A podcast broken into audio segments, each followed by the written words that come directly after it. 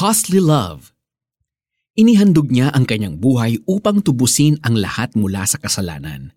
Ang katotohanan ito ay pinatunayan sa takdang panahon. Unang Timoteo 2:6. There was a time na laganap ang kidnap for ransom among Chinoys.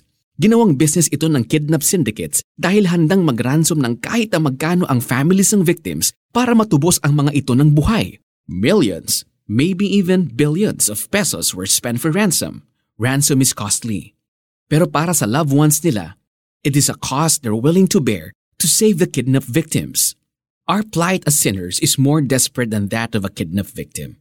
Kailangan natin ng ibang klaseng ransom to free us from the clutches of sin. Without this ransom, we will surely die. Mga taga Roma 6:23. Ang kaso, no amount of wealth in the world would be enough for our ransom. Buhay, hindi pera.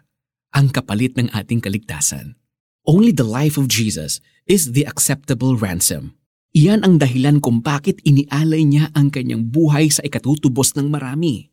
Mateo 20:28. Ganyan kalaki ang pag-ibig ng Diyos para sa atin. Ibinigay niya si Jesus, His only Son, to bear our sins on His body when He died on the cross of Calvary. Unang Pedro 2:24.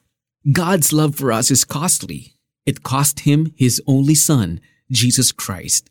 Tumigil ka sandali at pag-isipan ang katotohanan ito. Kaibigan, totoo ba para sa iyo ang costly love ng Diyos? Tinanggap mo na ba ang pagtubos sa iyo ni Jesucristo mula sa kasalanan? Kung oo, paano mo sinusuklian ang pag-ibig niya sa iyo? Pero kung hindi pa ito totoo para sa iyo, you can say yes to His offer now through this prayer of acceptance. Let us pray. Lord, salamat po sa costly love niyo para sa akin. Thank you for sending your Son as a ransom for me. Jesus, salamat sa pagtubos ninyo sa akin mula sa kasalanan. Tinatanggap ko ang kaligtasang handog ninyo. Maghari kayo mula ngayon sa buhay ko. Teach me to respond to your costly love with gratitude and obedience. Para sa ating application, ang best response sa costly love ng Lord para sa atin ay, una, maniwala at tanggapin ang katotohanan ng mahal ka nga talaga ng Diyos. Ang pangalawa ay nasa Mateo 22:37. Basahin ito at maglista ng concrete ways of loving the Lord, ng buong puso, ng buong kaluluwa, at ng buong pag-iisip. Pero tandaan mo, magagawa mo lang ito sa biyaya ng Diyos.